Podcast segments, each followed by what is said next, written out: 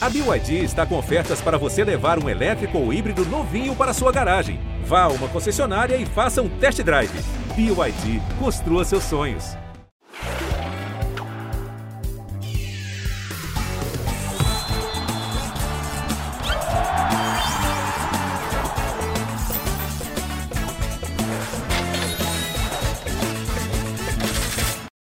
Fala, meu cartoleiro, minha cartoleira. Estamos chegando com mais um episódio do Cartola Cast. Muito bom estar de volta. Fiquei um episódio ausente e veja só que saudade que eu já tava de fazer isso aqui. Não exatamente por conta dos resultados da última rodada, que não foi tão legal para mim assim, né? Voltei a dar uma balançada ali nas ligas e tal, mas faz parte, né? Quem é cartoleiro, quem é cartoleira sabe que isso faz parte da, da trajetória do campeonato e a gente segue em frente, segue caminhando em busca de boas pontuações, de boas valorizações principalmente para quem ainda não tem, e é o meu caso. E vamos falar da próxima rodada. Tem muito jogo pra gente avaliar, muito confronto pra gente pra gente decidir o que vai fazer. Tô aqui nas queridas companhias de Cassius Leitão. Tudo bem, Caçocla? Tudo bem, Bernardo Edler? Tudo bem, nosso Tudo convidado? bom. Vou deixar você falar o nome dele, mas eu adianto que ele Ah. é o líder da Cartobrabos. Eu normal, tô, né? Eu tô na oitava posição. Se fosse o Brasileirão antigo, a gente ia se enfrentar nas quartas de final. Mas a galera nem deve lembrar como era o Brasileirão antigo é, até 2002. Mas é isso, vamos falar dessa sétima rodada aí. É uma rodada com três clássicos, né? Eu só vejo um favoritismo claro assim do Cruzeiro, um pouquinho do São Paulo. A gente vai apontar os jogos aqui daqui a pouco para falar deles, dar dicas pra galera e contar com o auxílio luxuoso do nosso convidado. Pois é, o nosso convidado de hoje, nosso querido Pardal, o homem das dicas do Pardal, sempre de olho em estatísticas, em confrontos, em quem marca quem, quem joga contra quem, como vão ser os duelos táticos. E essa análise é sempre muito valiosa pra gente. Tudo bem, Pardal? Seja muito bem-vindo de novo.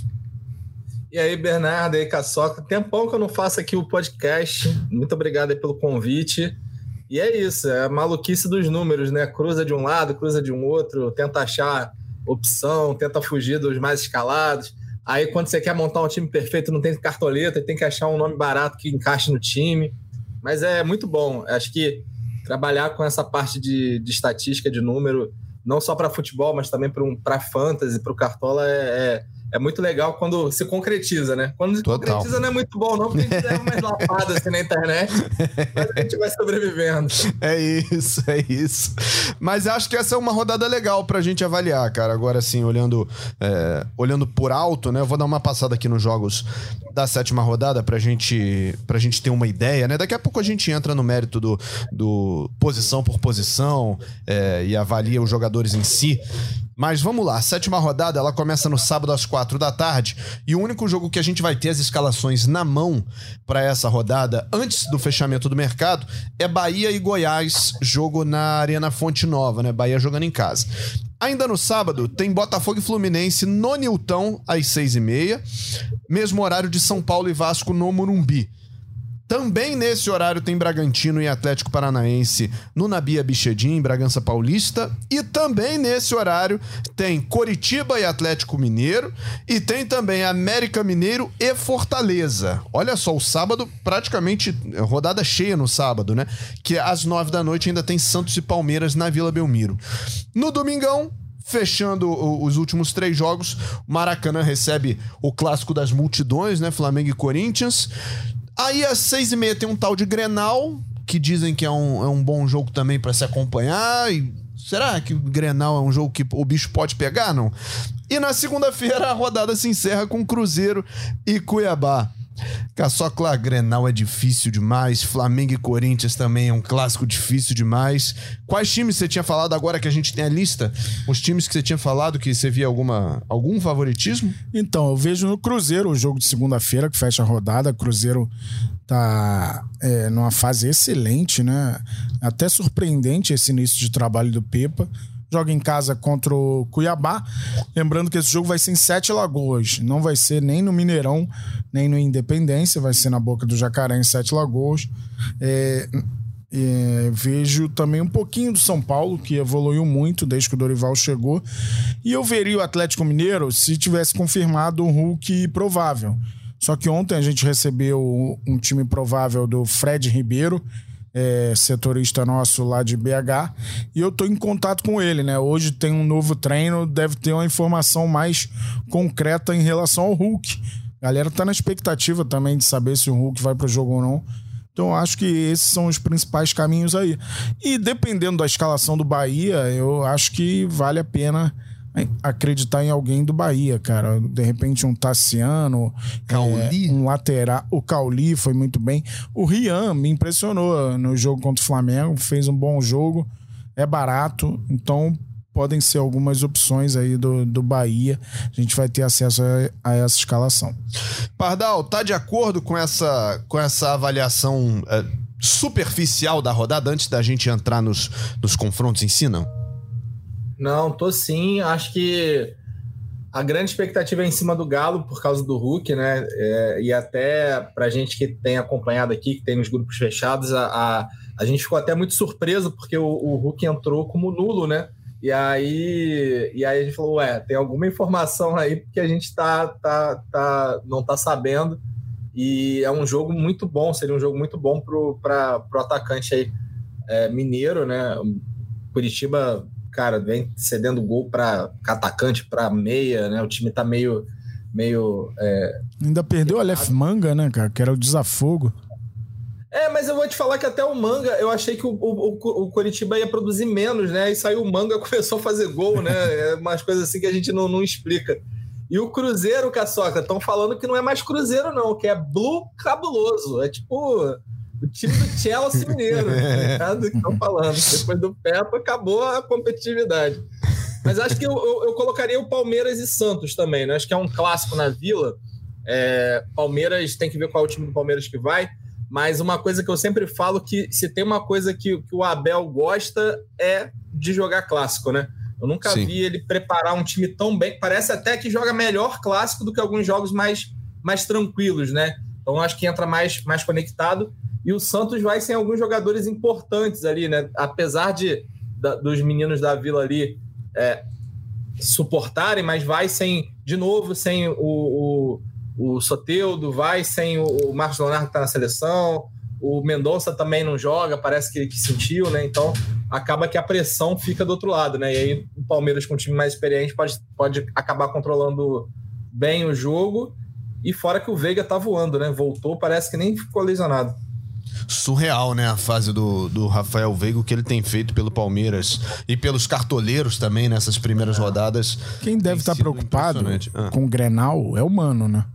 É, ah, o é. Inter vem de quatro derrotas seguidas por 2 a 0 é uma fase muito ruim. É, perdeu na ida da Copa do Brasil por América Mineiro. Até achei o primeiro pênalti bem esquisito, não achei pênalti não, do Depena. Mas é uma situação bem difícil aí do Inter. Se perder o Grenal, pode ser que, que o Mano não fique, né? Muita pressão em cima do trabalho dele. Apesar de uma campanha de regular para boa na Libertadores. É, e o Inter não tem se dado bem contra o Grêmio, né, cara? Impressionante. O retrospecto recente, o jogo é na arena do Grêmio. Vamos ver o que vai dar esse clássico aí. É bom que dá pro Brasil inteiro assistir, né? É um jogo seis e meia isolado no domingo. Esse eh, Grenal vai ser bom aí de assistir. Aliás, é um. Já é um... o Rogério Senni no Inter, né? tava lendo aí as fofocas do mundo futebolístico. ventilando o Senni. É, você vai não, né? Não pro Corinthians ele não pode ir, né? Se o Corinthians mudar, né? Acho que pro Corinthians ele não vai nunca. O Ceni não, mas o Mano Menezes se saiu do Corinthians, ah, se saiu do, do Internacional é, depois do Clássico. É um movimento possível. Há quem diga que isso é uma, uma possibilidade, né? Com todo respeito ao Luxemburgo, né? De quem eu sou fã, inclusive, mas realmente a fase não é boa e ele ainda não encontrou o jeito de jogar. Talvez o, o, o Mano Menezes, num futuro aí, possa, possa voltar a dirigir o Corinthians. Aliás, é um Grenal com, com as duas, duas equipes precisando provar, né? Porque o Grêmio, o Pardal, também, assim, impressionou no estadual, Luizito voando e tal. Mas a nível de, de, brasileiro e até na Copa do Brasil tem dado umas rateadas, assim. O Grêmio não tá sendo aquele Grêmio que a gente esperava ver, né? É, mas o Bernardo, assim, eu, eu até tava bem cético com esse Grêmio, porque eu assisti alguns jogos do, do Grenal e você via que a defesa do Grêmio não era lá essas coisas. Assim, muitas vezes você, eu, eu via times assim de menor expressão conseguindo ter boas oportunidades. E estadual você acaba tendo muitas vezes assim é, resultados um pouco mascarados, né? Sim. Então eu vi assim o Grêmio ganhar de 3 a 0, mas sofrendo, né? Sofrendo. E aí o primeiro jogo que teve que o Grêmio ganhou do Santos, é, o, o goleiro fez milagre, né? Porque uh, o Santos era para ter feito o gol ali. Então, eu, eu, eu vejo o time do, do Renato, assim, é, é, um time, não acho que é um time ruim, acho que é um time bom. Acho que tem ótimas peças ali, não só como o Luizito, o Cristaldo, o Bitelo, são jogadores muito Vina. bons. Vina. Mas a parte defensiva do Grêmio é, é a problemática. Eu acho que ah, não tem aquela, aquela organização defensiva para conseguir ter um ataque de, de, de expressão, sabe? Então, Acho que isso acaba prejudicando muito, porque por mais que os jogadores da frente ali do Grêmio sejam jogadores bons, não são jogadores geniais. Então, se você entrar com uma tática, você consegue travar ali a, a, o ataque. E aí, quando você trava o ataque e a defesa é falha, você acaba é, levando gol, né? Então, acho que é meio que isso que tem acontecido com o Grêmio. Pois é, vamos, vamos ver como isso se reflete e como isso vai se refletir agora na nossa, na nossa análise posição por posição, né? Como é que a gente pode montar o time do Cartola para essa rodada? Vamos começar, é, como tradicionalmente a gente tem feito já, pelos goleiros, né? A gente tem nesse momento o goleiro mais caro no mercado do Cartola é o Fábio, entre os prováveis, né? É o Fábio do Fluminense custando 13,80, João Paulo dos Santos 13 e 45. E aí, Caçocla, o terceiro mais caro da lista talvez seja a melhor opção entre os três.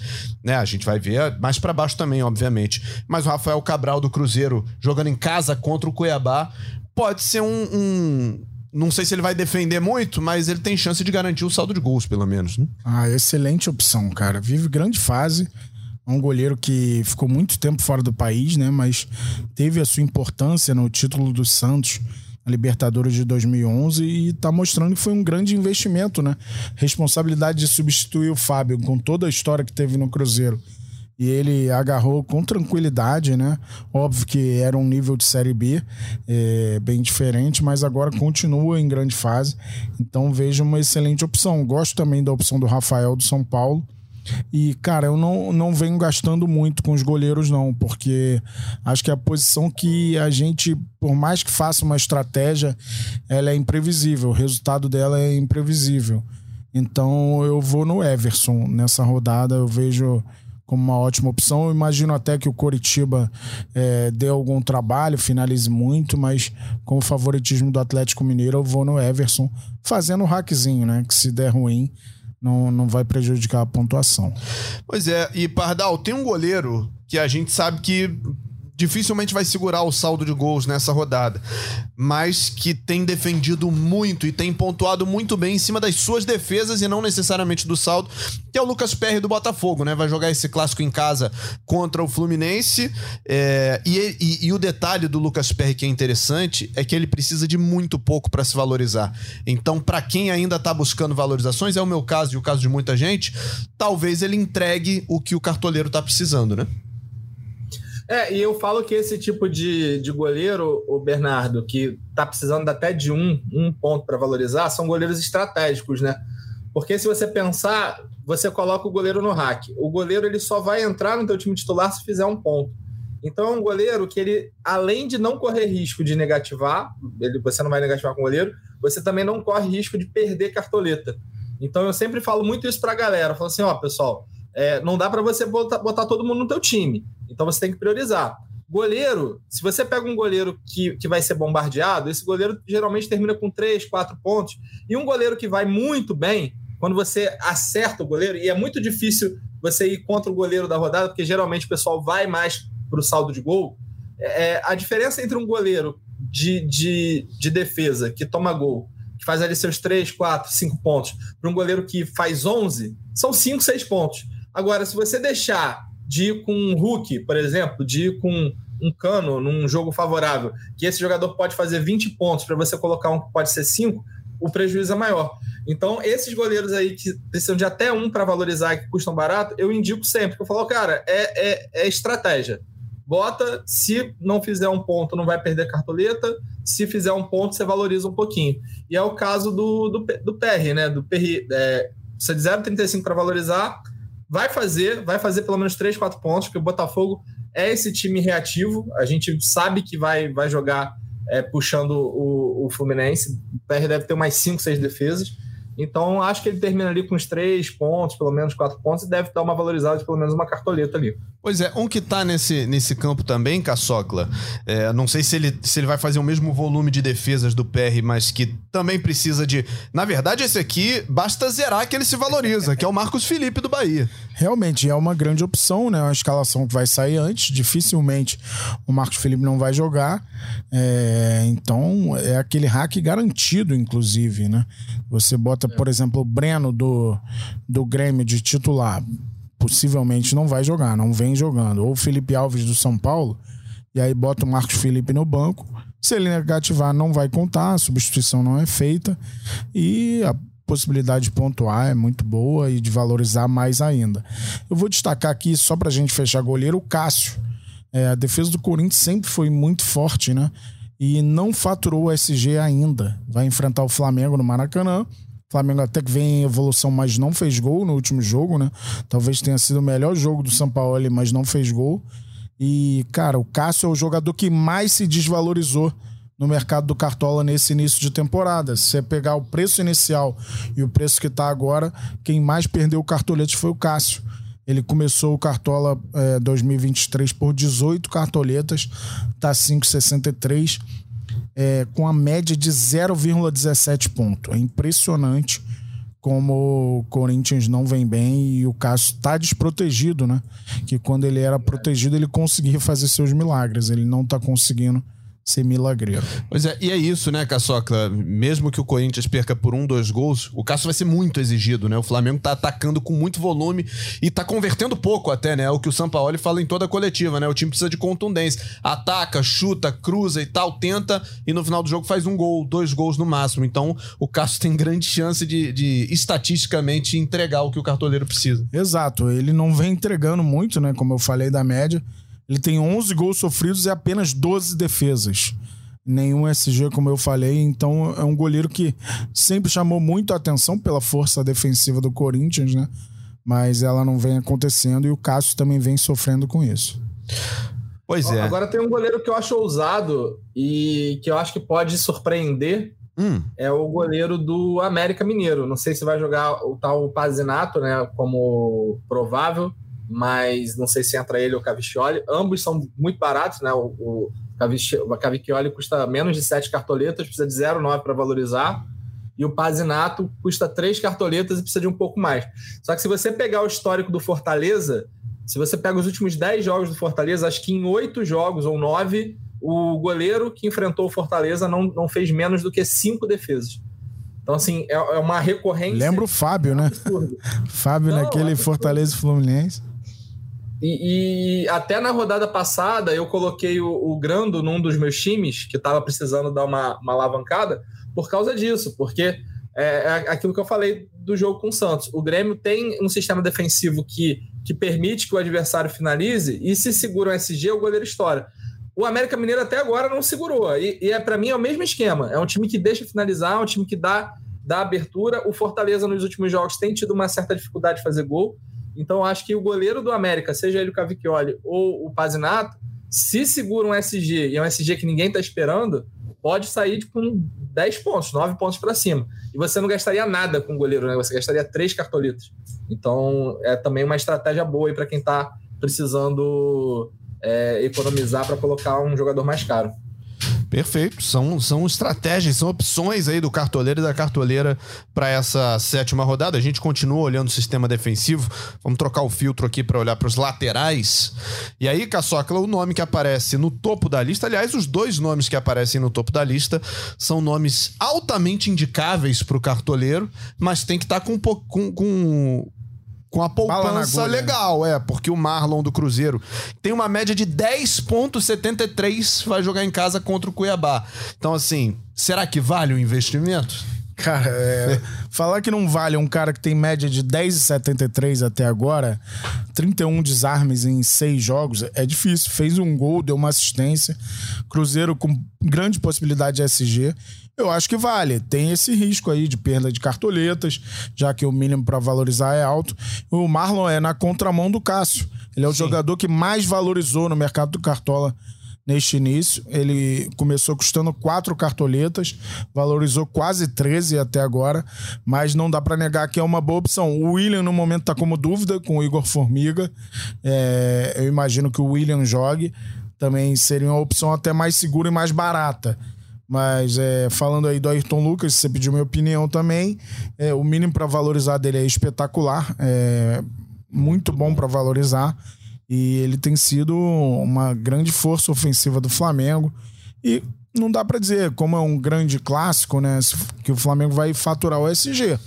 Mas existe a possibilidade também. Pois é. E aí, Pardal, só que a gente, assim, tá falando dos dois mais caros, né? A gente já deu uma economizada ali no goleiro, já viu opções mais baratinhas, mais fáceis de valorizar. O que, que você acha para lateral? Você acha que o Palmeiras volta a ser um nome forte para as laterais ali com Piquerez, de repente? Qual, qual, é a tua avaliação? É, eu, eu concordo aí com, com o Caçocla. Eu acho que os laterais do Cruzeiro são meio que unânimes na rodada, pelo menos você ter um. Porque além de você pegar um Cuiabá que é muito fraco na marcação lateral, se você pegar os gols que o Cuiabá fez, é, tomou, Muitos vieram dessa jogada de lateral. É, o lado direito do Cuiabá é muito ruim, então acho que o Marlon, além de ter essa parte de, de desarme, tem a parte ofensiva. E se eu não me engano, o Marlon vai é, marcar o Jonathan Cafu, né, que perde muita posse. Então o Marlon tem SG, desarme e, e assistência. E o William também pode acabar dando assistência. Então, para mim, são os, os, dois bons. Mas se a gente for olhar estatisticamente falando, é, os laterais do, do, Palmeiras têm muito potencial também nessa rodada, porque com a saída do, do Soteudo e do, e do Mendonça, tem jogado Lucas Braga e Ângelo. Se vocês prestarem atenção nos, nos jogos que, é, que teve Lucas Braga na ponta e o Ângelo, né? Todos esses jogos, os laterais desarmaram muito. Teve até o jogo contra o Santos, que os laterais do Cruzeiro desarmaram pra caramba, porque são jogadores que perdem muita posse de bola. E jogando em casa, eu não acredito que o Santos vai ser 100% reativo. Então o desafogo do Santos é por essas laterais. Eu acho que o Mike é um, é um lateral mais, mais faltoso, mas o Lucas Braga nem é tão rápido assim. Se fosse o Mendonça, acho que teria um, um, um problema grande. E um nome que você já falou, Caçocla, e que é bom a gente levantar agora no, nesse posição por posição, é o Rian do Bahia, né? Que tá custando só três cartoletas. Tá certo, precisa de 4.1 para valorizar. Mas nesse jogo contra um Goiás que não tem sido efetivo no ataque, o Rian pode ser uma boa opção também. Pode ser sim, é uma opção diferente, né? É um cara que a gente ainda conhece pouco, mas jogou bem contra o Flamengo, é, entrou no lugar do Matheus Bahia, que sentiu logo no início jogou bem contra o Santos na Copa do Brasil. Então, como é um jogador baratinho, pode dar conta do recado. Possibilidade de SG, já Sim. que o Bahia joga em casa contra o Goiás. Então, é um cara que não vai é, atrapalhar o seu patrimônio e, e, pode gerar boa pontuação e de repente valorização também.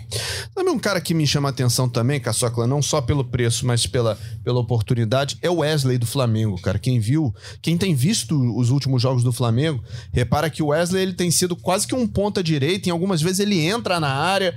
Não sei, cara, se ele pega uma defesa do Corinthians num dia ruim aí, ele novinho, velocidade e tal, vai botar na frente, e aí bem ele vai no fundo, ele cruza, enfim, às vezes faz faltas desnecessárias, é verdade. Mas se ele arruma um saldo de gols aí e, ou dá uma assistência, alguma coisinha assim, ele já valeu o investimento, porque ele só precisa de 2,4 para valorizar.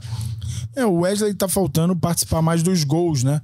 Ele até se apresenta, mas ele não consegue dar uma assistência, é, finalizar a jogada da melhor forma. Por exemplo, ele poderia ter feito um gol contra o Fluminense, aquele lançamento do Santos, né?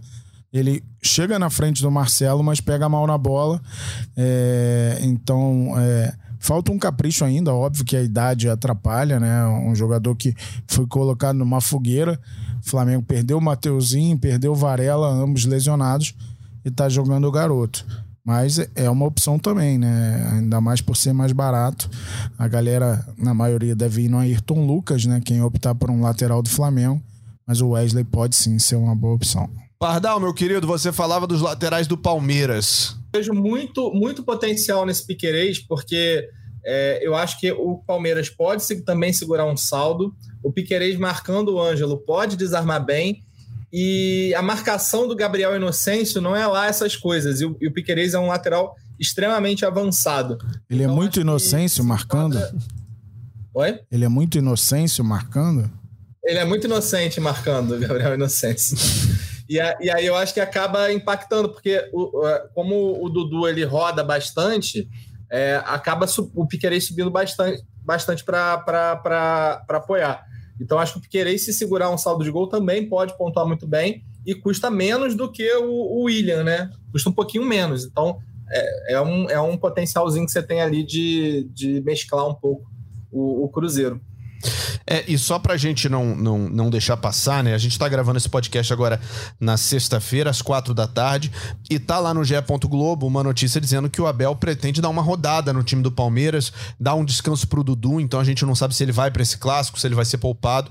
Mas de toda forma, o sistema defensivo do Palmeiras, quando não entrega saldo de gols, entrega lá na frente, com assistência, com participação, com desarme, e às vezes com gols, inclusive, né? Foi o caso do Mike é, algumas rodadas atrás atrás, enfim. Acho que, Pardal, quem quer que esteja no ataque, os dois laterais do Palmeiras vão entregar alguma coisa, né?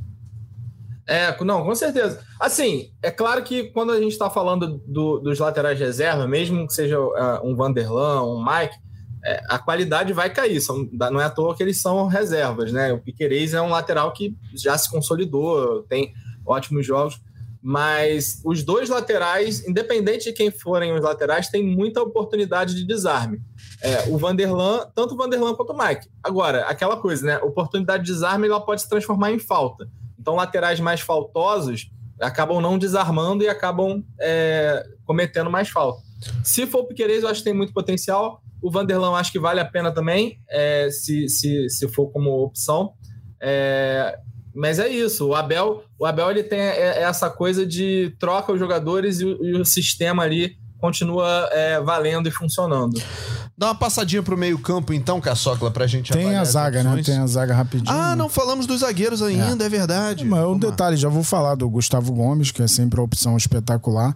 E o Pardal falou muito desse Palmeiras. E o Palmeiras venceu os últimos oito clássicos contra o Santos.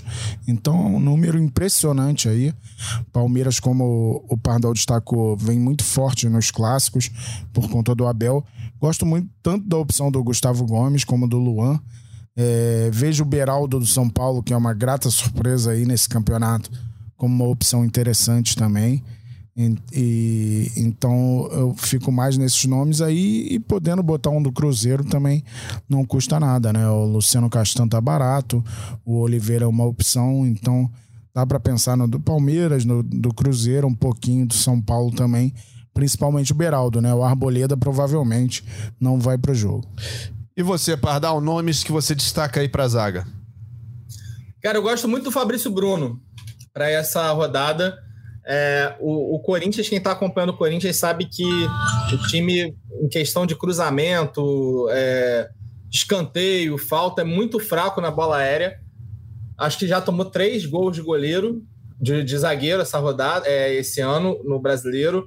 Era para ter tomado o quarto, do Cuesta parou na trave, né? E pegou uma, uma, uma rebarba ali do Tiquinho. No jogo de meio de semana, o Corinthians sofreu com cruzamento, mas sofreu demais com cruzamento e aí a gente pensa assim: ah, mas sofreu cruzamento na bola rolando. Cara, uma bola rolando pode ser um refúgio de um escanteio, pode ser um refúgio de, um, Sim. de uma falta. Então eu gosto muito do Fabrício Bruno e até por outro motivo também, que como o Wesley é um lateral que costuma subir muito, é, eu acredito que a, a, a, o contra-ataque do Corinthians seja ali em cima do Roger Guedes. E o Roger Guedes também é um jogador que cede muita posse porque carrega muita bola. Então o Fabrício Bruno pode acabar cobrindo essa subida do Wesley e, a, e, e também ter essa questão de, de desarme. Então eu gosto, assim, de, às vezes, de apostar um pouco no, no em zagueiros com potencial de gol, porque é, zagueiro que faz gol acaba te diferenciando nas ligas, né? Então, por exemplo, a rodada passada, quem tinha o Nino, eu fui, eu fui bem na rodada passada, fiz mais de 80 pontos, porque eu tinha o Nino e, e dobrei o Fluminense com o Nino e, e, o Guga. Eu queria ir de Marcelo, não tinha cartoleta, falei, não, vou dobrar, mas eu preciso com o Nino. Porque é aquele jogador que tá ali, desarma, e aí se faz um gol, ele vai para 13, 14, 15 pontos. Sim. Então, tem alguns. Zagueiro no geral não faz tanta diferença, né? Porque o zagueiro hoje em dia não desarma tanto, depende muito do SG. Mas esses zagueiros como Cuesta, Arboleda, Fabrício Bruno, ou até mesmo Léo Pereira, né? Léo Pereira também sobe bastante, Gomes, que são zagueiros que podem é, acabar fazendo gol, são muito diferenciais no, no, time. E aí, quando pega um time que sofre muito desse, desse quesito, né, de escanteio, cara, vale a pena. E eu sou cabreiro com o Fabrício Bruno desde aquele jogo que o Marinho deu três assistência para ele de escanteio. Eu tirei o Marinho no último minuto eu queria destruir meu computador, queria fugir para as Maldívias, porque é isso, cara. O cara fez gol e, e pode acontecer de novo. Pois é, é, são belíssimas opções aí para o sistema defensivo. Caçocla, agora sim, sem me precipitar. Vamos falar do meio-campo agora, passado o sistema defensivo. É, tem dois nomes muito difíceis de fugir para o cartoleiro, né? E, e, talvez uma pequena economia em outras posições valha para que você escale Rafael Veiga e Arrascaeta, né? É, o Arrascaeta ainda não voltou a ser aquele Arrascaeta, né? Mas é um cara que produz muito scout, mesmo não indo bem nos jogos é uma opção. É, muitas vezes ele desarma na saída de bola, Sim. finaliza muito, pode conseguir assistência. A gente espera um jogo de volume do Flamengo. Rafael Veiga, é, citar as qualidades dele é chover no molhado. É um cara que faz tudo no Palmeiras. Ele aparece para finalizar dentro da área, chuta de fora da área. É importante nas bolas paradas. Obviamente é um investimento um pouco maior. Gosto da opção do Cristaldo no Grenal. Eu acho que o Inter está bem fragilizado, assim, no, no sentido da moral, do ânimo. É, e vejo o Grêmio favorito, mesmo o Grêmio sem estar no, no seu melhor momento. Acho que o Grêmio se preserva muito para os Grenais também. E, e pode dar o seu melhor nesse jogo. E mais um meia de clássico é o Arias. Como é um cara que joga muito perto do cano, mesmo sendo um jogo fora de casa, é, o Fluminense tem muito volume, o Pardal já destacou que o Botafogo tem um jogo reativo, imagino que seja assim, o Fluminense mais com a bola. É, vou destacar o Ares também. Pois é, Pardal, falamos aqui de três meias que são caros e que nem sempre estão acessíveis ao mesmo tempo para o cartoleiro. Mais um meia que a gente já citou aqui no início do podcast que me chama a atenção é o Cauli do Bahia, né? Que tem produzido muito scout, participa muito das ações ofensivas do Bahia e de novo joga em casa agora contra o Goiás. Não, e tem um dado extremamente importante sobre o, o Goiás. O Goiás, nos últimos cinco jogos que fez fora de casa, é, em quatro deles, um meia fez gol é, assim, é, um, é, é, absurdo, assim, é uma, é uma estatística é, altíssima quando a gente está falando de gol, inclusive, né? Gol não é tão fácil assim, e meia fazer gol é extremamente. Não, não é que é extremamente difícil, mas é, é mais difícil do que o, o, próprio atacante. E o Goiás, nos últimos quatro jogos que fez fora de casa, levou quatro gols de, de, de meia. Então, acho que o, o, o Caule, assim, ele é Cauli, né? É, eu acho que ele é um jogador que muita gente olha muito os scouts, mas esquece de ver que o cara é líder em passe para finalização, vários passes que ele deu não se transformaram em assistência, porque aí depende do, do outro cara para finalizar. Né? Ele não é aquele, ele não é aquele meia de chegada, ele não vai ser aquele meia que vai chegar para bater, para fazer gol. Ele até faz, mas menos. Ele é aquele ele é um meia de distribuição. Então, grandes oportunidades criadas pelo Caule são gigantes nesse time do, do Bahia. E quem quiser apostar um pouquinho mais caro, tem o Tassiano também, né? O Tassiano joga mais atrás, mas o Tassiano é esse volante que chega. Então pode ser que pegue uma bola vindo lá e, e acabe fazendo um gol.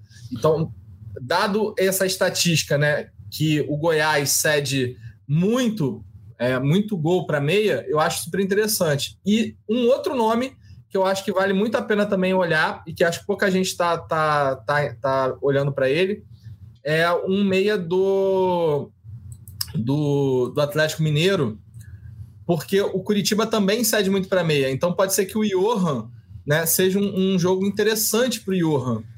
É, que tá em crescente no Galo, né? Tem feito Sim. bons jogos, se destacando e custa barato também, custa seis cartoletas, se não me engano, 6.3.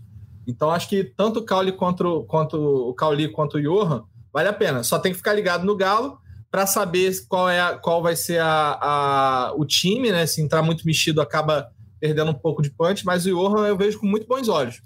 Pois é, grandes opções aí pro, pro meio-campo, né? E aí pro ataque, Caçocla. Ah, óbvio que a gente tem alguns nomes aqui que a gente é obrigado a falar porque as circunstâncias mandam. Mas tem um nome que eu não vou deixar passar aqui nessa, nessa edição do podcast, custando R$ 8,75 no mercado do Cartola vai jogar em casa e vive uma fase espetacular. Chama-se Aloísio Boi Bandido, o Luo Guofu, como ele foi batizado na China. Todo, todo jogo tem gol do, do Boi Bandido, Caçocla. Vai pegar, mas vai pegar um Fortaleza. É, jogo duro pro América. O América precisa vencer de qualquer jeito.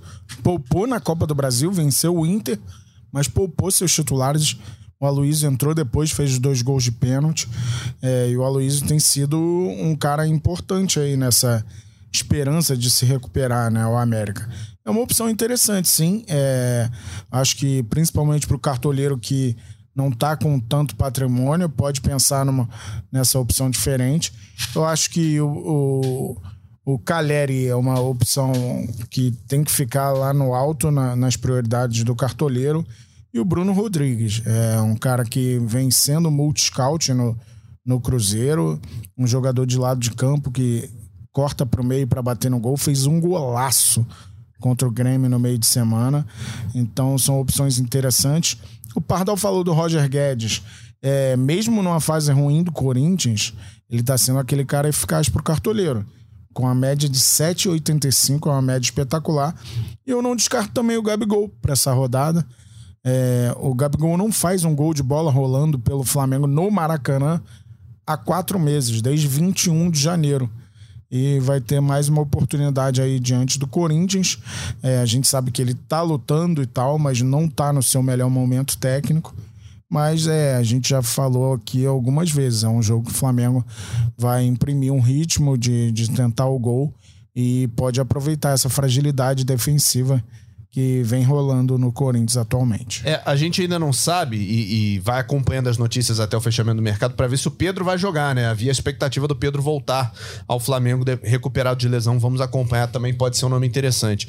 Agora, Pardal, é, você falou aí dos, dos meias do Bahia que podem funcionar, mas o Bahia também tem atacantes que participam muito das, das ações ofensivas, estão sempre envolvidos nos gols do Bahia, que são o Jacaré de um lado e o Biel do outro, né? É, o Biel eu acho que é um, um ótimo nome para quem quer economizar e pegar um cara que faz uma média básica absurda, né? O Biel faz ali 4, 5 pontos. E é aquele cara que se faz gol assistência, 10, 13, 15 pontos, você se diferencia. E Bahia, Bahia tá ali, não tá surfando uma onda é, gigante no, no, campeonato, né? Tá, tá em 14 quarto brigando ali, né, com seis pontos. Corinthians está com cinco. É um time que a gente vê certas fragilidades, então não vejo que, o, o, que, o, o que fazer do, do, do Bahia pegar um Goiás, que é, que é disputa direta ali para o rebaixamento nesse primeiro momento, uhum. e não ir para cima para tentar fazer dois, três gols. E esses dois, três gols devem passar aí pelo pé do Cauli, pelo pé do Biel, pelo pé do, do Jacaré. Né? São, são nomes muito, muito bons assim para para diferenciar assim na rodada. Você acha que do clássico carioca, Botafogo e Fluminense, tem alguém que, que vale a pena se o cartoleiro tiver dinheiro para isso? Porque tá todo mundo caro aqui. Né? Cara, eu, eu assim, eu vamos falar que eu sou clubista, né? Mas é um jogo bom pro Botafogo. Uh, o Botafogo é um time que, que sabe jogar de forma reativa, né? Então é, vai chamar o, o Fluminense para campo é, tem o Júnior Santos que, que, parece que nasceu para jogar no Botafogo. É, e tem o Tiquinho, né? Do lado do Botafogo tem o Tiquinho que está numa fase incrível. E do outro lado é o Cano, né? Não tem, os dois têm potencial. O, problema é você saber qual é. Quem, quem vai pegar esse potencial, porque é um clássico, é muito equilibrado. Acho que é, é, um, é um jogo bem equilibrado é, que pode ser definido no, nos detalhes. O Botafogo não vai para cima, pelo que eu conheço, o Botafoguense, o Botafogo não vai para cima, vai puxar o Fluminense para o campo para tentar pegar no contra-ataque, muito parecido com o que jogou com, contra o Flamengo. É, então, eu acho que é um jogo que pode sim sair gols e tanto o Tiquinho quanto o Cano são ótimas opções. O problema é, é a mesada, né? Acho que não encaixa. Pois é, e pra gente concluir aqui as, as escalações, né? Vamos falar dos técnicos, né? Porque com o dinheiro que, que a gente segurou até agora nessa escalação, tem que ter um técnico bom, Pardal. E aí, é, é, talvez o Sampaoli apareça como um dos grandes nomes para rodada, né? Até em função do preço, ele não tá entre os mais caros, né? Tá custando 10,51. Mas tem algum outro nome aí que você, que você veja com bom potencial, não?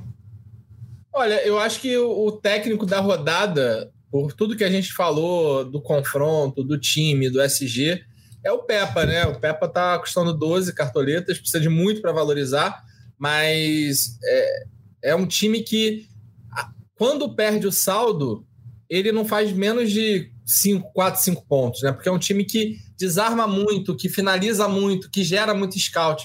Então acho que o Pepa acaba para mim sendo é, o técnico dessa rodada. É um jogo para SG, é um jogo para o Cruzeiro fazer dois ou mais gols. Então, se segura SG e consegue esses dois gols, acho que o Pepa vai fazer facilmente ali seus oito pontos. Então, acaba para mim sendo o técnico mais equilibrado, mas também é um dos mais caros aí da rodada. Agora, Caçocla, um nome mais barato que também pode entregar isso aí é o Renato Paiva do Bahia, né? Precisando só de 2,77 para valorizar. É, eu acho que é isso. É, se você tiver muita cartoleta ou mais ou menos, tem que ir no Pepa. Acho que é a grande opção da rodada, o Cruzeiro favoritaço. Se não tem tanta cartoleta assim, vai no Renato Paiva. Pode ser uma opção interessante. É, você vai ver a escalação que ele vai mandar a campo, que vai sair antes do mercado fechar. Então acho que são as duas principais opções para a rodada. É, é uma rodada assim sem tantos favoritos, né? E é incrível ver o Lucha, um cara tão valioso no nosso futebol, ser o mais barato entre os prováveis no, no mercado do cartola. Pois é, pois Agora, é. Ô Bernardo, tem um Fala, negócio interessante do Sampaoli. Não sei, para quem acompanha aqui sobre estudo de estatística, eu tenho acompanhado muito uma estatística chamada XG, é, XGF, XGA. Acho que até o Gato Mestre tá, tem agora no painel do Gato Mestre esse, essa informação. O XG, na verdade, é a expectativa de gol que aquele time gerou em campo, né? A partir das finalizações que ele teve, das oportunidades que ele teve. E aí é medido. Ah, o, o jogo foi 1 a 0 mas o XG desse time foi 2. Ou seja, ele gerou finalização, gerou volume para fazer dois, dois gols. E se a gente pegar é, dos mandantes né, uhum. né, hoje, o Flamengo é o único time que em todos os jogos que fez em casa né, o XG do Flamengo foi acima de 2. Então você vê que é um time extremamente é, ofensivo. É o único mandante que está com essa média de 2, de dois gols ou mais. Então é um time que a, a, é, precisa de muito pouco para fazer gol, né, assim, para estourar. E o Corinthians, em 100% dos, dos jogos que fez fora de casa, é, o adversário que enfrentou o Corinthians passou de 1,6 de expectativa de gol. Então você vê que o Corinthians também dá muita liberdade. Então quem quer ir com o Sampaoli, como você falou, pelo um, um, um, custo na casa de 10, um pouco entre o Renato e, e o Pepa, pode se dar muito bem, porque tem essa questão do SG. O Corinthians não é um time que, que dá muita oportunidade, é, é, que gera muita oportunidade. Então pode ser que o Flamengo segure o saldo e que saia aí do Maracanã com dois ou três gols. E, e, e é um, um técnico que pode equilibrar caso você não tenha. Aí é uma tática que eu uso você está colocando e você não tem cartoleta para ir com Pedro ou Gabigol. Se você colocando o Sampaoli, meio que você está cercando esse Verdade. ataque do Flamengo. Verdade. Porque se o, o, o Flamengo segura esse G e mete dois gols, o Sampaoli não faz menos de 8 ou 9. Então, se o Pedro vai lá, faz um gol, faz 10 ou faz 15, você não fica tão, tão diferente nessa, nessa, nessa brincadeira. Pois é, Pardal, muito obrigado, cara, pela tua presença. Comentários sempre muito construtivos e muito embasados. Foi um prazer ter você aqui mais uma vez. Volte sempre, viu? Cartola Cast está sempre de portas abertas aqui para você.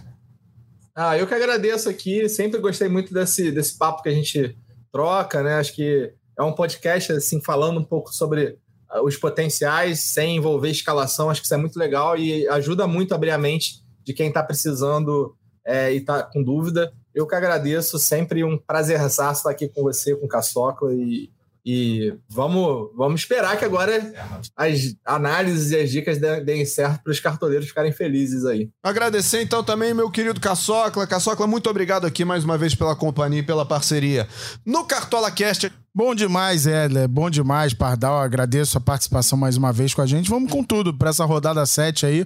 Espero ter ajudado a galera, que o nosso podcast tenha ajudado a galera a metar. Valeu, bom fim de semana. A gente fica por aqui.